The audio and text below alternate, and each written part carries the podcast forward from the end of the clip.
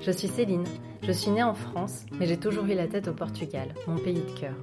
Alors je l'ai exploré, je l'ai étudié, et aujourd'hui je veux t'emmener en voyage avec moi dans l'intimité d'hommes et femmes d'origine portugaise dont le destin les a parfois embarqués à des milliers de kilomètres de leur terre natale. Des histoires imprégnées de saudade, de courage et d'humilité, comme un héritage aux générations d'après qui continuent d'écrire l'histoire de ce pays. Bonne traversée et à déjà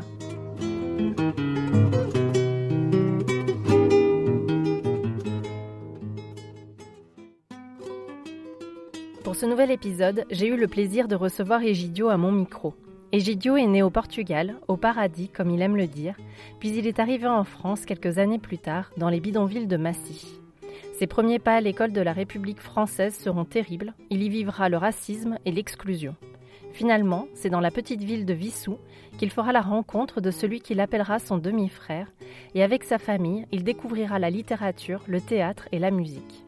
Egidio est un homme de rencontre, régisseur de Marc Lavoine, programmateur musical à M6, puis directeur artistique chez Universal. La vie lui jouera des tours, mais encouragé par sa maman, il retrouvera finalement son paradis en lançant sa marque d'huile d'olive. L'huile d'olive de ses terres, reprenant le savoir-faire de sa famille, de ses ancêtres dans une région désertée, na Beira Interior. Il y a quelques mois, j'ai rencontré Egidio et c'est en marchant dans les rues de Paris que je lui ai demandé son histoire autour de l'huile d'olive. Il m'a parlé avec tendresse et un amour infini de sa maman, le moteur de ce projet, tout en m'expliquant qu'il nous faudrait des heures pour dérouler l'histoire. Je suis sincèrement touchée qu'il ait accepté de se livrer à mon micro, sans filtre. Et même s'il y aurait encore d'autres chapitres à dévoiler, en voici une partie, enregistrée lors d'un agréable déjeuner au restaurant La Renaissance dans le 11e arrondissement de Paris et dont le chef cuisinier est Victor Marquez.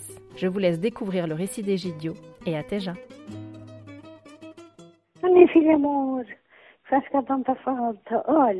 Eu encontrei uma chave com uma ferradura. E que é essa aí? Para mesmo. Já tão braço, meu amor. Faz.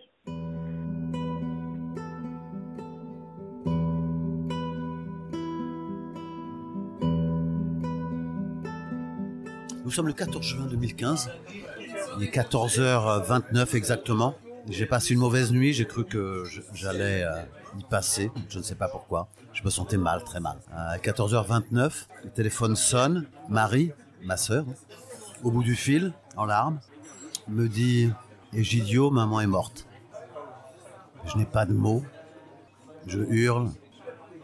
Celle qui est sûrement la femme de ma vie, la première, celle qui m'a mise au monde, 50 ans après, par terre. C'est un moment important aussi, ça. C'est important parce que euh, elle s'est battue toute sa vie pour pouvoir euh, nourrir ses enfants, les vêtir, les éduquer, nous préserver.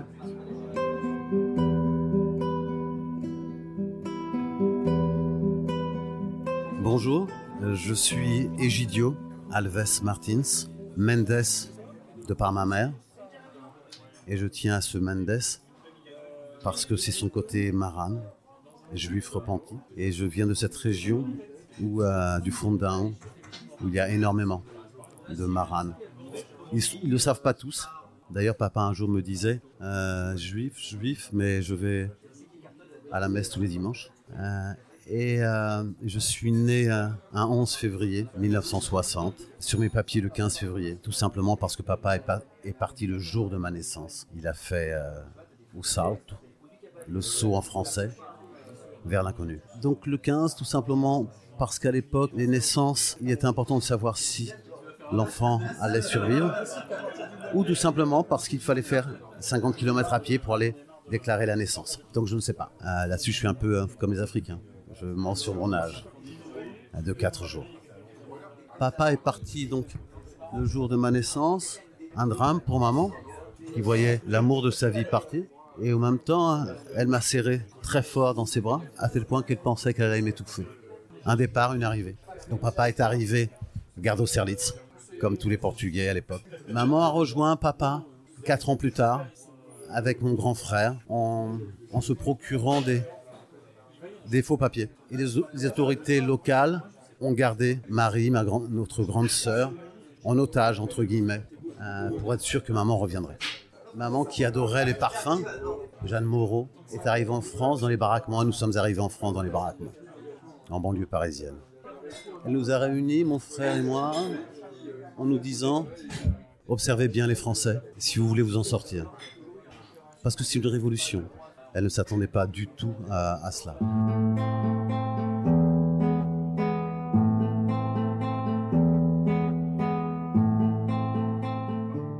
C'était l'époque où la France se reconstruisait. Elle avait besoin de main-d'œuvre. Et la main-d'œuvre euh, portugaise était formidable. Pas forcément déclarée. Peut-être d'où ces baraquements.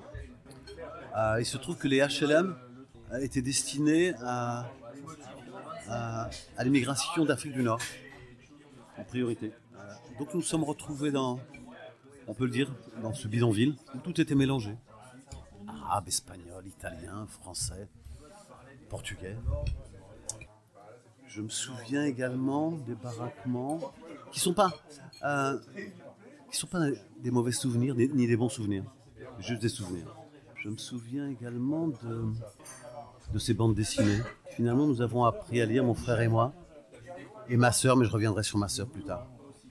Sur les Marvel, les Spirou, les pilotes, nous avons appris à, à lire et à écrire. Ensuite vient la naissance de, de José Manuel. Au départ, Joseph, qui est devenu José. Curieusement. Euh, maman est tombée enceinte en France. Évidemment, elle n'avait pas de papier, donc difficile d'accoucher en France. Elle a décidé de, partir au Portugal, récupérer Marie, qui était gardée là-bas, dans le village, sous surveillance des autorités. Le problème, c'est qu'elle était enceinte euh, pratiquement à terme. Donc, elle a perdu ses os dans le train en arrivant à Lisbonne. Elle a été arrêtée par euh, les agents de la PID, la police parallèle, emmenée euh, à l'hôpital pour accoucher. Donc, Joseph Manuel est né finalement entre le train et, et l'hôpital à Lisbonne. Pendant que les agents de la PID qui la surveillaient, à un moment d'inattention, maman a pris euh, son enfant dans les bras. elle s'est euh, entourée d'un pull qu'elle a passé par les hanches, parce qu'évidemment, il y avait le sang. Euh, elle est partie de l'hôpital avec une idée en tête, c'était de récupérer sa fille, évidemment. Chose qu'elle a fait. Et Marie est arrivée, enfin, en France. Et la famille était recomposée, avec José en plus, ou Joseph. Nous sommes restés là jusqu'en 1969. Euh, nous allions très peu à l'école euh, parce que euh, j'ai souvenir de mon premier jour d'école euh, en primaire. La maîtresse a une phrase terrible. Euh, tous les enfants étrangers, vous mettez à droite de votre table, les mains sur la tête. Quant aux autres, nous pouvons commencer. Je me souviens de m'être promené avec un, panneau euh, attaché sur ma poitrine avec euh, Je suis étranger, je ne sais ni lire ni écrire. Je me souviens de ça. Donc l'envie d'aller à l'école n'est pas très présente. Pas une grande envie.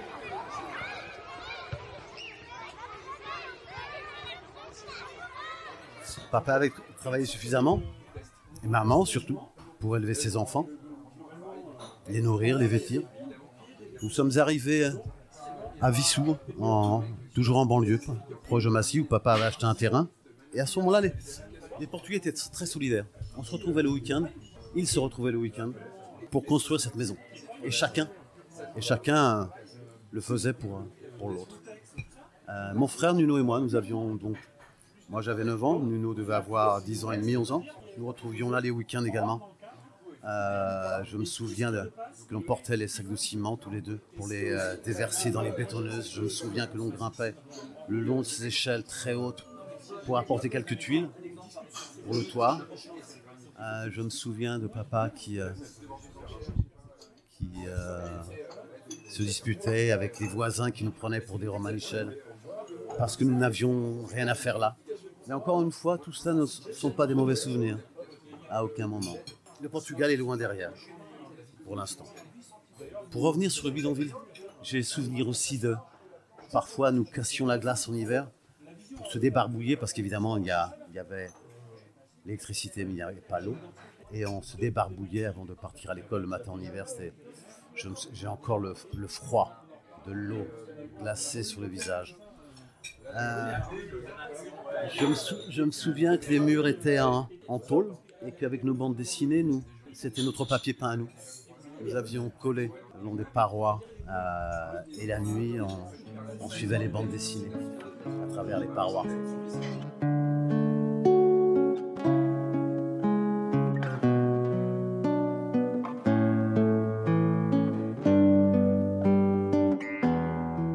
Pour nous vêtir, maman passait une grande partie de son temps sur les marchés, où elle allait acheter du linge d'occasion. D'ailleurs, je me souviens très bien que mes chemises étaient de marque allemande, donc j'imagine que c'était euh, des chemises de la guerre. Et pour revenir au côté juif, peut-être les chemises des juifs des camps, certainement. J'ai oublié pourquoi je dis ça, c'est choquant.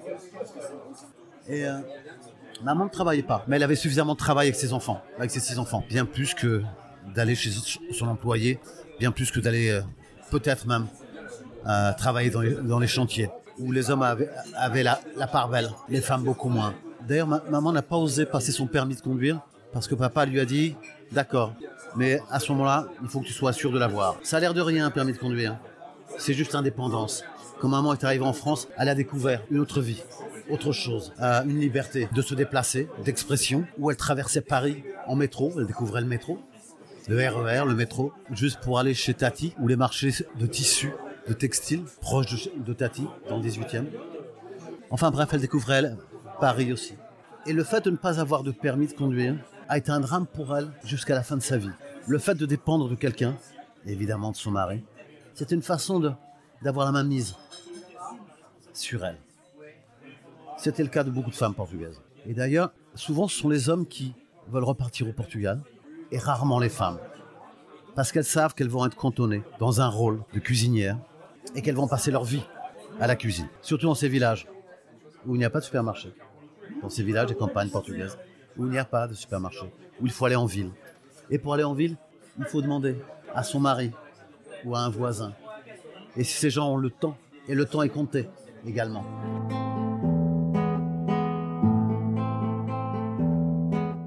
Donc maman passait son temps, une partie de son temps, euh, sur les marchés pour nous vêtir de, linge d'occasion ou du linge que les voisins lui donnaient. Parce que six enfants. Et en allant au collège, j'entends un, ami, enfin je pensais être un ami, un garçon. J'entends un garçon qui, qui dit Egidio, tu portes mon pantalon et tu portes mon pull. J'étais très vexé ce jour-là. Euh, L'humiliation continuait après les baraquements. J'avais déjà 11-12 ans, mais l'humiliation continuait. Et j'ai retrouvé ce garçon dans un bar parisien un soir, et je reconnais ce garçon. Nous, avions à peu près 23-24 ans. Il était très content, il était devenu entre-temps euh, auteur, romancier. Et en quittant le bar, il m'a laissé, il m'a laissé sur sa table le livre de l'intranquillité de Fernando Pessoa, que j'ai découvert à ce moment-là, que j'ai lu, relu, lu encore, jusqu'à ce que ces nombreuses lectures me donnent envie de, de relier avec le Portugal, me donnent envie de, de visiter Lisbonne et de reprendre le lien euh, coupé avec le Portugal.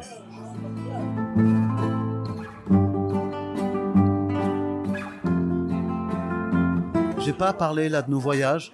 Nous étions six dans une voiture pour aller au Portugal, euh, où il fallait battre des records de vitesse. Euh, heureusement qu'il n'y avait pas de radar à l'époque. Euh, je n'ai pas parlé de cette Espagne que l'on traversait en ligne droite, magnifique Espagne, notre Californie en fait, la péninsule ibérique c'était notre Californie à nous, ces grandes lignes droites avec des stations-service, c'était des films américains extraordinaires. Je n'ai pas parlé de, des six enfants à l'arrière de la, de la 404, évidemment, de papa, dont il était très fier, en partie par son travail, en partie par les allocations familiales, payées par les allocations familiales, parce que je ne me souviens pas d'avoir eu une heure de français, de maths, d'histoire ou d'anglais payée par mes parents. Je me souviens pas de ça. Je me souviens de l'aide de l'État français qui nous a permis une autre vie, qui nous a retiré de la misère. Je ne me souviens pas de l'État, que l'État portugais m'ait payé une seule heure. Donc je dois beaucoup à la France, mais mon sang est portugais. Et lors d'un match de football, France-Portugal, évidemment, je suis pour le Portugal. Allez savoir. Allez savoir.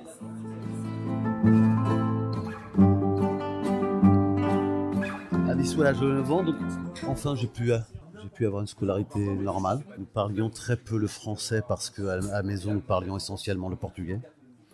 Et que nous étions coupés du monde extérieur. Non pas de notre fait, mais parce qu'il y avait un vrai regard euh, désobligeant très désagréable euh, sur nous, sur les Portugais en général euh, à l'époque. Mais c'est là que j'ai fait les premières rencontres. À la sortie de l'école, il y a une dame qui m'attendait un jour et qui m'a dit Suis-moi. Elle m'a emmené dans, dans le salon. Elle m'a montré sa bibliothèque, immense bibliothèque. Elle me dit Voilà, tu viens quand tu veux, tu prends un livre quand tu veux. Une fois que tu as terminé, tu le ramènes et tu en prends un autre. Et cette dame a été euh, extrêmement importante pour la suite. J'ai rencontré donc mes premiers amis, dont un garçon euh, formidable. Pas lors de notre première rencontre, mais par la suite. Ce garçon, c'est Marc Lavoine, qui est un chanteur et euh, artiste et comédien. Je me souviens de notre rencontre. C'était sur le bord d'un terrain de football. Il mangeait une glace et ça avait l'air très très bon. Ça avait l'air délicieux. Donc je lui ai demandé dans un, portugais approximatif de me faire goûter sa glace. Il m'a regardé, il m'a dit Tu vas te faire foutre. Donc j'ai pris la glace et je lui ai écrasé dans le nez. Et nous étions dans la même école primaire. Donc euh, à partir du lendemain, nous sommes liés d'amitié. Et euh, cette amitié a duré jusqu'à aujourd'hui. À partir de l'âge de 14 ans, j'allais souvent chez Marc parce que c'est une famille euh, ouverte aux autres. Le père Lucien nous a initiés au, théâtre, à la littérature, à la musique, le jazz, la bonne chanson française, Brassens, Brel, Gainsbourg, Barbara. Même si je ne comprenais pas exactement ce qu'ils disaient et quel était leur message, j'avais compris que c'était d'une grande qualité en tout cas. Entre-temps, les études, les études ont été un peu chaotiques. Quand on commence à l'âge de 9 ans, on ne peut pas aller très loin, d'autant qu'à la maison, nous parlions portugais. Les études sont arrêtées très vite, très tôt. À l'âge de 17 ans, les études étaient terminées pour moi. Cette période scolaire euh, était terminée. Mais je passais beaucoup de temps chez Lavoine, où je me faisais ma propre euh, identité et je me cultivais pratiquement seul. À l'âge de 19 ans, Marc et moi sommes partis à découvert de Paris à travers des cours de théâtre. Nous sommes inscrits dans les cours de théâtre. Pour payer ses cours, Marc travaillait à l'Olympia. Moi, je parcourais les zones industrielles à la demande de, d'un employeur, mais n'ayant pas de papier, puisque je n'avais pas 18, les employeurs ne pouvaient pas m'embaucher. Il a fallu que, j'aie mes papiers pour la première fois. Euh, donc j'ai un voisin qui, euh, m'observait et euh, qui était géomètre, qui m'a pris sous son aile, lui aussi. Les rencontres sont importantes dans une vie. Euh, et pendant deux ans, été maîtreur, géomètre. Voilà mon premier job.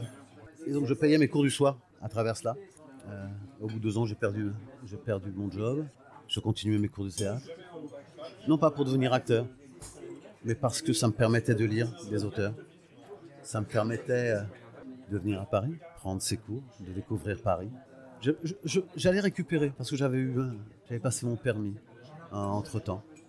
Et ayant mon permis, nous habitions toujours en banlieue, donc je vivais euh, chez les Lavoine à ce moment-là, qui ont demandé à, mes parents si je pouvais venir vivre chez eux.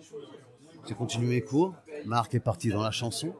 Et puis au moment des yeux revolver, en 84, je crois, en 1984, il est venu vers moi parce qu'il voyait que, que c'était compliqué pour moi le théâtre. Encore une fois, parce que je ne savais pas pourquoi je le faisais, puisque je voulais pas me présenter au casting. On me demandait bien mes photos. Dominique Bessner me demandait mes photos, mais, moi je n'avais pas envie. Le plaisir, encore une fois, était d'être là sur les bancs, d'observer les autres, les écouter, de jouer. Ayant arrêté le théâtre, Marc est revenu vers moi parce que pour lui ça commençait à marcher, les yeux revolver étaient un tube. Euh, nous avions parfois, avant ce tube, nous avions parfois à Lyon, il y avait un groupe de hard qui s'appelait Your Vice, qui, passait souvent en première partie de carte de séjour. Le chanteur. Et donc je suis devenu, dans un premier temps, une sorte de porte-bagages de Marc, de chauffeur de Marc. Et très vite, le régisseur de scène. Euh, donc pendant quatre ans, j'ai travaillé, nous avons travaillé ensemble sur scène. la porte de la musique s'ouvrait à moi. D'où l'importance du père de Marc qui nous a initiés à la musique. Donc, régisseur de Marc, qui avait des grandes tournées, euh, il fallait que je m'occupe de, de toute la logistique, des contrats des musiciens. Petit à petit, j'apprenais un autre métier. Et je rentrais d'une manière vive dans ce monde de la musique. Il y a un monsieur qui s'appelle Pierre-Alain Simon, qui était producteur de Marc. Quand je suis rentré dans son bureau, il m'a dit Bienvenue dans la famille. Parce que le monde artistique, en effet, est une famille. En tout cas, dans la musique et dans le théâtre et le cinéma. Pendant cette période, qui a duré 4 ans, j'ai rencontré une petite blonde, enfin petite, une grande blonde, qui est devenue la mère, la maman de mes enfants, Hugo et Louis, qui est devenue l'amour de ma vie. Nous sommes restés 23 ans ensemble. Et euh, nous avons été euh, licenciés. licenciés par, euh, par Marc, qui était donc mon ami, mon frère, et le boss de Béatrice, qui était tout, simplement le compositeur de Marc. Ils n'ont pas supporté notre relation. donc je me suis fâché avec Marc, d'ailleurs, qui était parti enregistrer à Los Angeles. Et de là-bas, il m'avait envoyé d'ailleurs une lettre qui s'appelle Cher ami, qui est devenue une de ses chansons, transformée au féminin.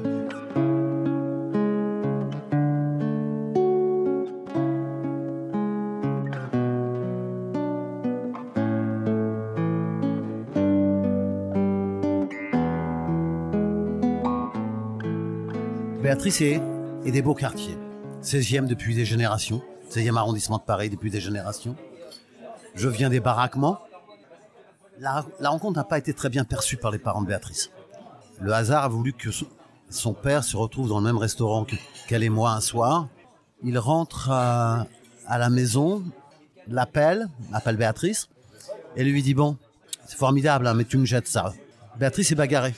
Contrairement à ce que pensaient Marc et Fabrice, nos anciens employeurs, c'est une véritable histoire d'amour. Béatrice s'est battue pour moi. Vraiment. Elle s'en fichait de mon milieu. Elle se fichait d'où je, d'où je viens. Ce qui était important, c'est qu'on regarde devant. C'est où, l'on va, elle et moi. Je me souviens d'un dîner formidable avec la grand-mère, les parents de Béatrice, et la grand-mère qui m'appelait Bernard, à qui je répondais Egidio. Elle me dit, bien sûr Bernard. Donc Béatrice est toujours bagarrée pour notre couple. J'ai beaucoup d'admiration pour elle, comme je l'ai en général pour les femmes. Pour cette femme qui, qui m'a sorti de la rue avec sa bibliothèque. Ma mère qui m'a mise au monde, évidemment. Toutes les femmes que j'ai rencontrées dans ma vie. De Michou, Micheline, la maman de Marc, qui a appelé mes parents pour savoir si je pouvais vivre chez eux, qui m'a toujours soutenu, qui a toujours eu un regard. Les femmes ont toujours eu un regard sur moi. Euh, d'ailleurs, j'ai très peu d'amis euh, hommes. Leurs discussions m'intéressent peu. Et c'est malgré moi. Je n'ai autour de moi que des femmes. C'est assez étonnant. Mais, euh, mais c'est merveilleux.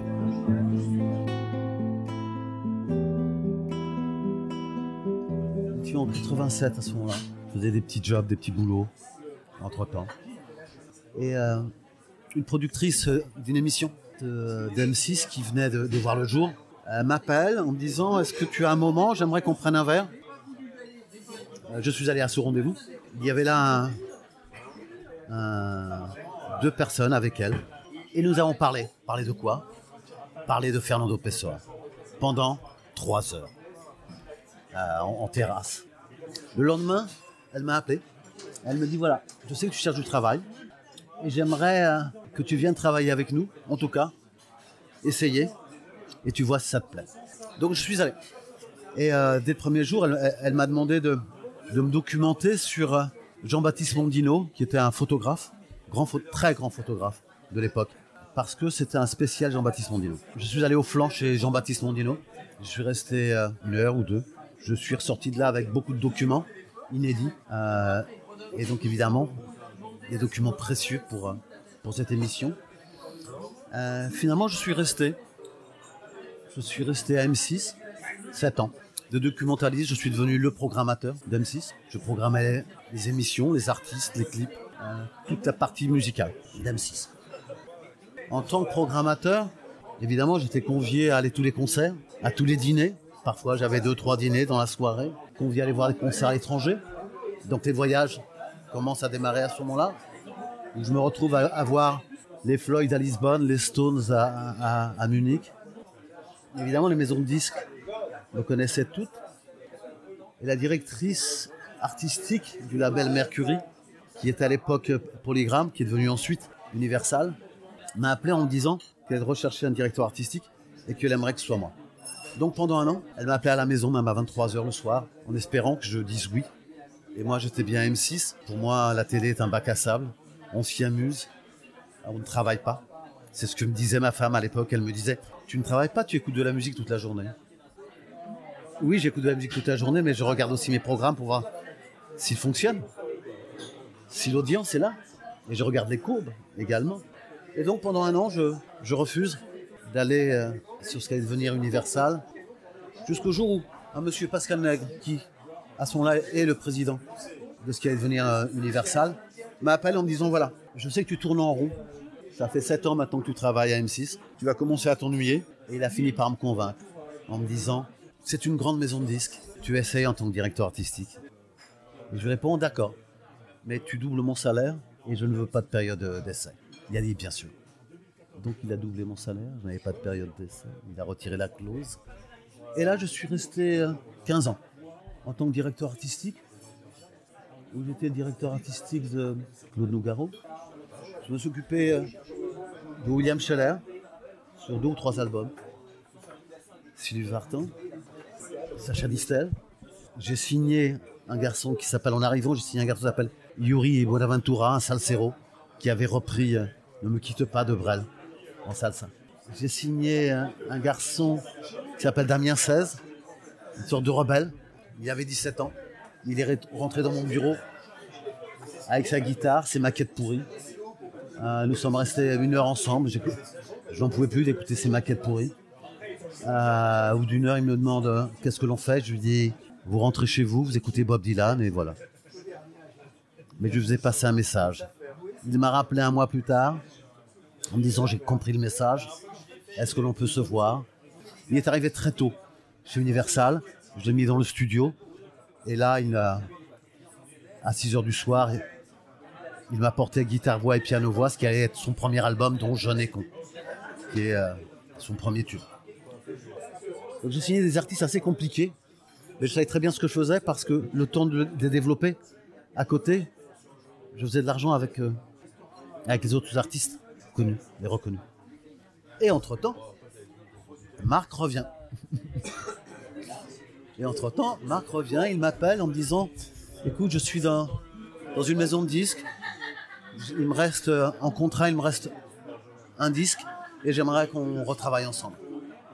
Je lui dis, je serais ravi, mais vous étiez encore fâché à l'époque. Euh, je serais ravi. Écoute, tu vois, entre ton producteur et, la direction Universal, puis je raccroche. Pascal Nègre m'appelle en disant voilà, on va signer Marc Lavoine. Je souris et il me dit Tu vas t'en occuper. Alors je lui dis Non. Non, Pascal, je ne m'en occuperai pas. Euh, tout simplement parce que Marc, depuis, depuis quelques années, euh, nous ne sommes plus vraiment dans une relation proche. Et surtout, si l'album ne fonctionne pas, je n'ai pas envie de couper définitivement avec, euh, avec Marc, que je considère parce que j'ai été élevé quand même par ses parents. J'ai pas envie de me fâcher définitivement avec lui. Il m'a dit oui, mais moi j'ai remarqué que tant que vous avez travaillé ensemble, ça fonctionnait. Et le jour où vous avez arrêté de travailler ensemble, ça ne marchait plus pour lui. Donc je crois en ça. Et il a vendu un million et demi d'albums. C'était l'album des duos avec Christina Marocco, etc. Où j'avais dit, il faut que tu chantes avec Swad Massi, qui ne connaissait pas, algérienne, artiste magnifique, qui, euh, dont la tête était mise à prix euh, dans son pays. Je lui ai dit, il faut que tu chantes avec Françoise Hardy. Donc j'avais soumis des idées comme ça. Et surtout, le titre euh, avec Christina Marocco à la fin des séances de studio. Donc réunion entre le producteur de Marc, Marc, et les deux, les deux réalisateurs. Les deux réalisateurs ne voulaient pas du titre avec Christina. Marc ne savait pas et le producteur ne voulait pas rentrer dans la discussion. Donc j'ai dit, c'est peut-être le seul tube que nous avons dans l'album. Donc nous allons le garder. Et heureusement que nous l'avons gardé car Marc, à ce moment-là, a redémarré sa carrière. Ensuite, le cinéma. Donc cette période musicale où évidemment j'ai beaucoup voyagé, euh, évidemment j'ai rencontré beaucoup de gens, je me suis retrouvé une nuit à discuter au téléphone avec Red Charles pour une chanson. J'ai rencontré énormément de monde, j'ai voyagé énormément. Je faisais le plus beau métier du monde jusqu'au jour où le label a été avalé par un autre label et euh, tout le monde a été licencié sauf moi. Donc je suis allé voir Pascal Nag qui m'avait embauché 15 ans, 15 ans auparavant. Et je lui ai dit écoute Pascal, je suis pas sûr qu'avec la nouvelle direction, vu la politique de signature et de développement, je ne suis pas sûr que ça fonctionne avec moi. Il m'a rappelé un mois plus tard en disant Egidio, je crois que tu avais raison. Viens de mon bureau, il y a un chèque qui t'attend. Et donc je suis parti de la musique comme ça. Et c'est peut-être ce qui m'a sauvé finalement. Je suis parti avec un très gros chèque. Très gros. Chèque que j'ai dépensé en deux ans. Sur des projets qui n'ont pas fonctionné. Parce que quand on est dans un milieu et qu'on est très demandé, tout le monde nous prend au téléphone. Et quand nous ne représentons plus d'intérêt pour ce milieu, les téléphones sont mieux. Ils sonnent dans le vide. Donc j'ai compris ça à mes dépens. J'ai toujours en tant que programmateur à M6 et directeur artistique chez Universal, on m'a toujours demandé, et je ne sais pas chercher du travail non plus, puisqu'on m'a toujours proposé du travail. Ça devenait compliqué, donc je voyais euh, le chèque fondre.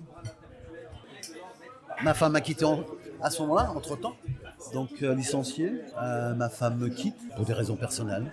Je suis ruiné. Et maman m'appelle deux fois par jour, comme une mère juive. Comment tu vas, mon amour? Qu'est-ce que tu fais? Est-ce que tu vas bien? Toujours la même réponse, je vais bien, maman. Et jusqu'au jour, j'en ai marre de mentir et je dis, écoute, maman, ça va pas. Je n'ai pas de travail, j'ai pas d'amis puisque mes amis sont dans la musique et qu'ils sont occupés. J'ai plus d'amis, j'ai plus de femmes, j'ai plus de famille. Je vois mes enfants de temps à autre, pas assez. Je suis ruiné, je ne peux plus me soigner, donc ça ne va pas. Elle me dit, Gidio, c'est formidable. C'est une plaisanterie. Elle me dit, écoute, Egidio, tu as 50 ans, tu recommences tout à zéro. J'aurais tellement aimé, tellement aimé tout recommencer à zéro. Alors ça fait un moment que tu veux créer ta marque d'huile d'olive. Alors je vais t'initier, je vais t'aider. Et c'est maman qui est à l'origine de la marque de l'huile qui s'appelle l'huile d'Egidio. Tout simplement parce qu'elle disait à, mes frères et sœurs que c'est pratiquement le seul à, récolter les, les olives avec elle. Une fois pressée, elle disait à mes frères et sœurs, ne touchez pas, c'est l'huile d'Egidio. Donc la marque s'appelle l'huile d'Egidio. Pour cette raison, et une amie qui me dit pourquoi tu l'appellerais pas Egidio tout simplement Egidio, personne ne sait que c'est un prénom. Ça peut être une région. D'ailleurs, le prénom n'est pas portugais, il est grec. Puisqu'il est le, bouclier de Zeus, la protection de Zeus. Quand on dit sous l'égide de quelque chose, de quelqu'un, Egidio vient de là. Les prénoms sont importants. Peut-être que mon éloignement avec le Portugal Peut-être qu'il vient d'un prénom qui n'est pas portugais. Euh, peut-être qu'il vient du fait que je n'ai jamais été invité par la communauté portugaise à un dîner, à une fête. Je ne sais pas pourquoi. Les gens créent une distance entre eux et moi, ou c'est moi qui la crée tout simplement. Parce que je n'aime pas qu'on me tape sur l'épaule, peut-être. La phrase de Rachita, le chanteur de Quart de Séjour, il y avait une, une phrase intéressante au départ qui était La France tous les jours, l'Algérie pour toujours. Je trouvais la phrase belle, mais elle ment. Elle ment parce que quand je vois mes compatriotes, donc j'ai toujours la nationalité portugaise, ma carte d'identité portugaise, quand je vois mes compatriotes qui ne, qui parlent à longueur de temps, de dîner, du Portugal, je me dis, ils doivent être malheureux en France. Ils doivent être très malheureux. Et moi, je, je ne suis ni portugais, ni français. La culture est française, définitivement. D'ailleurs, je parle le portugais avec un accent, avec le même accent que les portugais, qu'ont les portugais quand ils parlent le français. C'est exactement. C'est ce qu'on m'a dit un jour. Ça m'a fait sourire. Parce que j'entends très bien l'accent des portugais quand ils parlent français. C'est un bel accent d'ailleurs. Je me sens ni portugais ni, ni français. J'ai juste la culture française et le sang portugais. J'ai cessé de devenir portugais à l'enterrement de maman les racines ont été coupées ce jour-là. Ce qui n'est pas un souci pour moi. De toute façon, les Portugais, les émigrants, Ils sont pas très bien vus au Portugal. Ils sont pas très bien vus non plus en France. Jusqu'à il y a peu, le regard des Français sur les Portugais était très méprisant. Et puis d'un seul coup, à travers le tourisme, à travers Lisbonne, euh, aujourd'hui c'est très branché d'être portugais. C'est très branché. Tout le monde veut avoir son ami portugais. C'est euh, c'est incroyable. Et euh, il y a quelques années encore, on allait un, peu chez, euh, en vacances chez la femme de ménage, quoi. Chez les concierges. Aujourd'hui, c'est devenu très pointu, très prisé.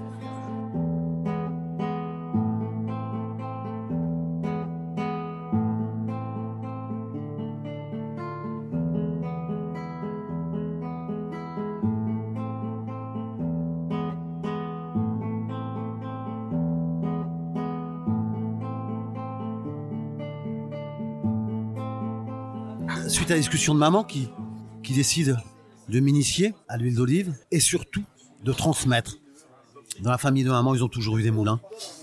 L'huile d'olive est un quotidien.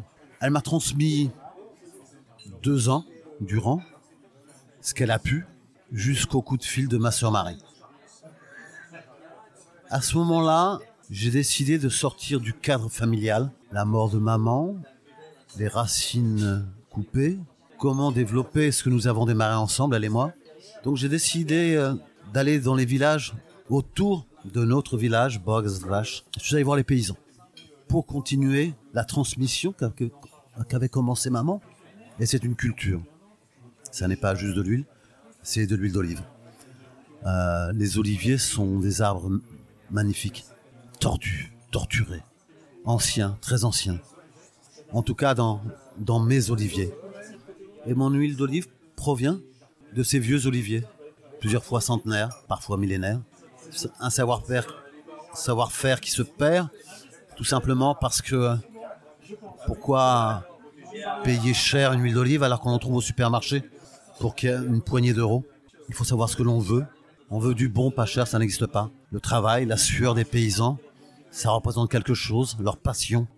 Euh, alors les oliviers aujourd'hui dans, dans nos campagnes, dans nos montagnes, sont envahis par les ronces. Tout le monde s'en fout. Tout le monde va au supermarché acheter sa, sa petite huile d'olive en pensant que parce que il est inscrit sur le bidon ou sur le flacon huile d'olive que c'est de l'huile d'olive.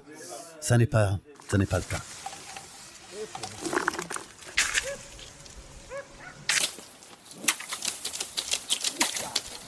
Je vais de, de village en village, de maison en maison, donc pour continuer euh, l'apprentissage. Et je me rends compte que, en fonction de la hauteur, de l'humidité des sols, l'huile n'est pas la même. Pourtant, sont pressés dans les mêmes moulins. C'est de la galega, olive merveilleuse, mais qui, qui a pratiquement disparu parce qu'elle n'est pas rentable. Pourtant, c'est la meilleure. Mais l'huile n'a- pas le même goût en fonction, en fonction de l'humidité des sols. Donc j'ai décidé de, euh, avec la même huile d'olive, j'ai décidé de, de créer trois prénoms. Maria, évidemment, mais la plupart des femmes portugaises s'appellent Maria, Maria de quelque chose. Mais là, c'est ma Maria à moi. C'est maman. Euh, Josefa, qui est l'arrière-grand-mère par qui a commencé l'huile d'olive dans la famille. Et Rosa. Rosa qui était une amie d'enfance de maman, qui aimait beaucoup, qui, avait beaucoup d'admiration pour maman et elle a fait partie de mes rencontres. Rosa est récoltée à peu près à 1000 mètres dans les terres rocailleuses. Elle a, elle a en elle ce goût terreux, beaucoup de polyphénol, des antioxydants, euh, du fait que l'arbre manque dans les terres rocailleuses de- d'eau, donc crée un stress hydrique. Et pour se défendre, va, c'est un peu technique, mais il va développer beaucoup d'antioxydants. Et c'est ce qu'on demande aussi à l'huile d'olive. Euh, Maria, donc on descend jusqu'au village où les sources commencent à, à s'éparpiller et créer une végétation différente. Elle a un autre goût que Rosa, plus l'herbe coupée, plus l'artichaut qui se développe dans le palais. Et on descend jusqu'aux berges du fleuve ou le long des berges de la rivière où là il y a beaucoup d'humidité et c'est Josepha qui est les parfums explosent, les saveurs explosent immédiatement dans la bouche, mais elle a moins de longueur en bouche. Contrairement à Rosa, qui met du temps à arriver, mais qui reste. La longueur en bouche, assez étonnante. Il n'y en a pas une qui soit meilleure que l'autre, elles sont les trois différentes. Et les trois sont... Voilà, moi je suis fier de développer le travail des paysans d'une région, la région de la, de la Beira intérieure, mes origines, mon ADN, et surtout que si je peux mettre, aider, mettre ma, petite pierre pour ne pas que, que cette région meure, Parce que dans ce village où je suis né, à ma naissance, il y avait 1000 habitants. Il y avait euh, des épiceries, des, cordonniers, des couturiers, des un maréchal ferrant. Enfin bref, tous les corps de métier étaient là. Aujourd'hui, 60 ans plus tard, il reste 50 habitants. Et euh, cette région en train de mourir. Et, euh, et si je peux aider à faire connaître un peu cette région, ce serait formidable. Euh, en même temps, passionnant pour la terre. Pour la terre, pour euh, ces rivières, ces torrents, ces fleuves, où j'ai passé beaucoup de temps avec mon frère à pêcher, où j'ai passé beaucoup de temps au milieu des sapins, à écouter juste le vent et les paysans loin, comme s'ils étaient, comme s'ils me soufflaient à l'oreille, mais on peut être à des centaines de mètres et, dans les montagnes, on, on les entend entre eux. Voilà, c'est une région merveilleuse euh, où je suis né et j'aimerais pas la voir mourir. Et en parlant de mourir, la vraie question finalement que les gens se posent, euh, que nos parents se sont posés hein, en disant je, retournerai au pays, j'emmènerai mes enfants, mais les enfants finalement restent parce qu'ils ont eux-mêmes des enfants qui sont scolarisés, qui sont devenus français. Et euh, c'est là que ça se complique. Et la vraie question finale, c'est où est-ce que je serai enterré? Au Portugal ou en France? Et ça, c'est une vraie question à laquelle il faudra un moment répondre. Euh, est-ce que je suis portugais? Est-ce que je suis français? Moi, je n'en sais rien.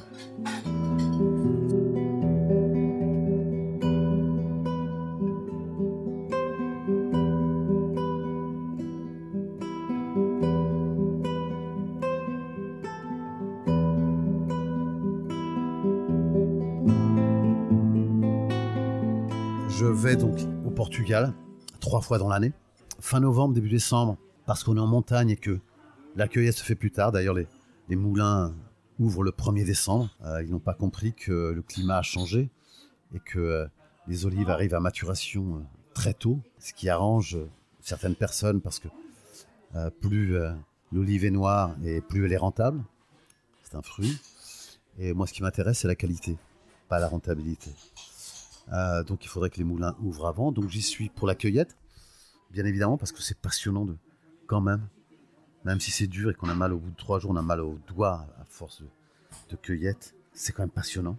C'est beau, c'est les montagnes, c'est euh, ensuite aller au, moulin, presser, voir son travail s'écouler dans les cuves.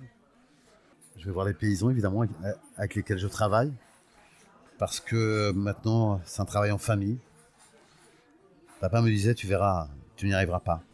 Eh bien aujourd'hui, ils m'embrassent comme du bon pain, ils sont heureux de me voir et on est heureux de travailler ensemble.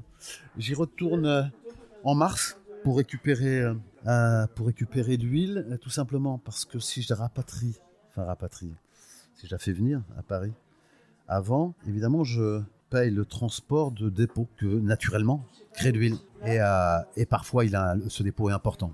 Et puis ce serait volé. et puis j'y retourne. Parfois en juin, j'ai jamais été passionné par les mois d'août et, et juillet. Et puis je préfère garder nos baignades dans le, dans le Rio, dans le fleuve, au moment où, euh, où c'était pas pollué.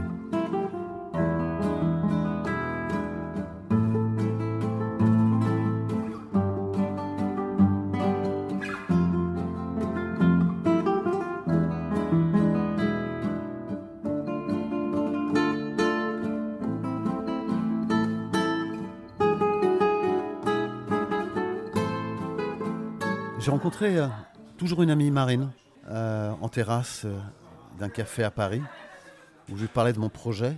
Elle avait du temps, donc elle m'a dit Écoute, pour le développement de Tournevis, si tu as besoin d'aide, j'ai du temps. Elle m'a présenté une fille qui s'appelle Lily Fleury, graphiste. C'est loin d'être une graphiste, c'est une artiste extraordinaire qui m'a demandé à, quoi te fait penser ta maman. Donc je lui ai dit Ma mère n'est pas dans un trou, euh, pas sous terre, elle est dans tous les parfums, elle est dans l'air, quand je respire, est dans toutes les saveurs, dans tous les oiseaux, c'est un oiseau. Et donc elle a créé un oiseau sur l'étiquette. J'avais envie qu'on qu'on retrouve les parfums qu'il y a à l'intérieur, qu'on le retrouve à l'extérieur, sur le visuel. À la suite de ça, toujours Marine, me présente un, journaliste de, du journal Le Monde qui a craqué sur mon histoire, sur ma vie, sur comment j'arrive à l'huile d'olive, sur maman, qui remarque une phrase de maman extraordinaire, pour moi digne des grandes écoles de marketing lors de notre première euh, cueillette ensemble.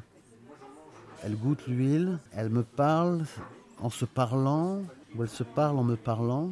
Elle goûte et elle dit Egidio, je ne sais pas si c'est la meilleure, mais meilleure tu ne trouveras pas. Et c'est une phrase de marketing extraordinaire que j'ai mise sur mes étiquettes d'ailleurs, avec son prénom Maria do Marie du ciel, merveilleux. Et, euh, donc le journaliste du Monde euh, a, écrit, euh, a écrit le site. il se trouve que c'est le journal Le Monde, un des plus prestigieux qui existe au monde. Cette année-là, il reçoit un prix pour meilleur journaliste culinaire, etc. etc. Donc je suis d'un seul coup, je suis très fier du travail, du parcours de, l'huile d'olive. Ma mort était fière aussi. Ma, première vente, parce qu'au au début, ce sont les amitiés, hein, pour m'aider, pour m'aider à lancer la marque qui me l'achète. Euh, et, je me souviens que je sors de chez un ami, rue de Rivoli, je traverse la place de la Concorde, euh, je prends les quais pour rentrer chez moi, et, et je m'arrête parce que je suis incapable de, conduire parce que je suis en larmes et je suis tellement fier, tellement fier à ce moment-là. Je pense à maman, je pense à la région, je pense à, ce travail. C'est juste quelques flacons, mais euh, j'en suis vraiment fier. On veut faire la promotion d'un objet, d'un produit, il faut parler du pays d'où ça vient, des familles d'où ça vient. Bon, les Gidio, je l'ai connu en banlieue parisienne, il venait de Chili-Mazarin. Il est venu à Vissou, dans mon petit, euh, petite bourgade de banlieue. On a habité ensemble. Et puis, euh, c'est quelqu'un qui travaillait tout le temps dans la musique. On avait fait des films ensemble, etc. Et puis un jour, euh, il, est, rentré à la télévision. Et puis ensuite, il est rentré comme directeur artistique dans une grande maison qui s'appelait Philips. Et il a signé des artistes, notamment Frédéric Lowe et Daniel Dark. Et quand les charrettes ont commencé dans les maisons de disques à, virer les gens, c'est difficile de trouver un, un boulot ailleurs que la musique ou le théâtre. Qu'est-ce qu'il reste? Il reste nos racines. La terre. il est allé s'asseoir dans sa région de Bogas, dans le centre, vers Castelblanco, le centre du Portugal. Il s'est assis. Et puis il a vu, il était au pied d'un olivier, et il a vu ses oliviers. Il a fait une sorte de confrérie des oliviers, de ses voisins, de ses amis. Et puis il nous a fait ce merveilleux flacon plein d'une huile d'olive merveilleuse qui a une couleur dingue et qui, vous allez voir, mettez juste un petit morceau de pain dedans. on va lui dire bonjour avant parce que vous en parlez bien, il nous a bien présenté. Hein. Martins. Les projets avec l'huile, euh, la marque existe. Il y a des, il y a des articles dans les journaux, euh, dont un, magnifique dans le euh, journal de Fondin, quand même, qui pour moi est un journal important. Euh, il était opposé à l'époque au, régime de Salazar. Saramago a écrit dans ce journal. Lui, il existe sur la table de gens connus, inconnus. Elle est sur leur table. Les gens reviennent. J'ai démarré la marque ruiné, donc, comme je vous l'avais dit précédemment. Je ne savais pas qu'il fallait un milliardaire pour lancer une marque. Je ne savais pas qu'il fallait beaucoup de marketing, qu'il fallait beaucoup de commercial, euh, donc beaucoup d'argent. Et pour moi, l'huile existe. Il y a des gens qui, de Londres, me commandent, de Suisse, d'Allemagne. Euh, pour les États-Unis, c'est un peu plus compliqué, pour des histoires de douane. Je pense que j'ai fait ce que j'avais à faire. Euh, en tout cas, J'aimerais que ça permette au, que ça aide au développement de, que les gens connaissent cette région à travers la presse, à travers des oui-dire, à travers un bouche à oreille, parce que je pense en plus que c'est une des plus belles régions du Portugal. J'en attends rien et j'attends tout. C'était un, travail colossal que d'exister à travers d'autres marques, euh, d'être reconnu. Voilà, ça fait son bonhomme de chemin. Euh, doucement. Je ne suis pas pris par le temps parce que je sais que je n'en vis pas. Je vis de quoi continuer. Euh, je compte pas devenir milliardaire à mon âge. Et j'ai vécu ce que j'avais à vivre dans ma vie en termes de voyage. Mes enfants aussi. Ils ont aujourd'hui 25 et 28 ans. Ils ont fait tous le tour du monde. Ils sont allés dans tous les pays du monde. Parce que j'ai, pu le, faire. J'avais les moyens de le faire. Maintenant, ils ont les plus grands restaurants, les plus grands hôtels. J'ai vécu ce que j'avais à vivre. J'ai rencontré des artistes extraordinaires. J'attends rien. Je laisse. Euh, c'est comme un bon vin, il faut le laisser travailler. Et l'huile d'olive, contrairement au vin, ne vieillit pas, mais il faut attendre qu'il travaille pour arriver à cette saveur optimale.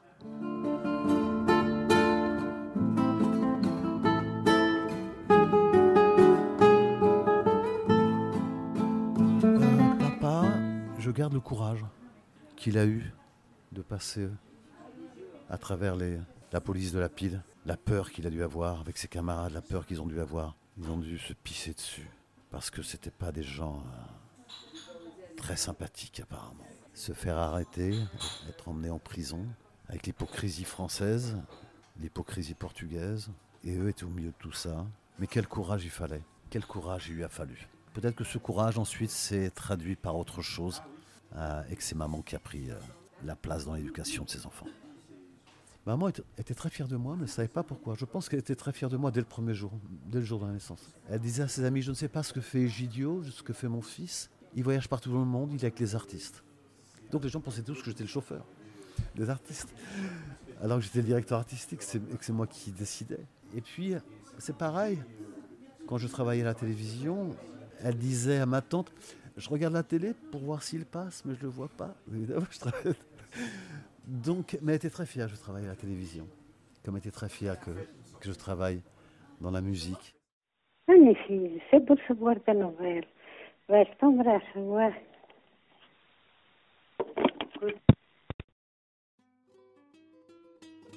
Merci Egidio d'avoir accepté de me confier ton parcours peu ordinaire. Évidemment, je vous invite à découvrir et surtout à goûter Maria, Josefa ou Rosa pour retrouver l'or du Portugal dans vos assiettes. Vous pouvez avoir plus d'informations sur le site www.huiledegidio.com, mais aussi sur son compte Instagram, huile tout attaché. Un grand merci pour votre écoute vos messages et vos encouragements, continuez à partager autour de vous pour que l'aventure à gauche continue à se développer.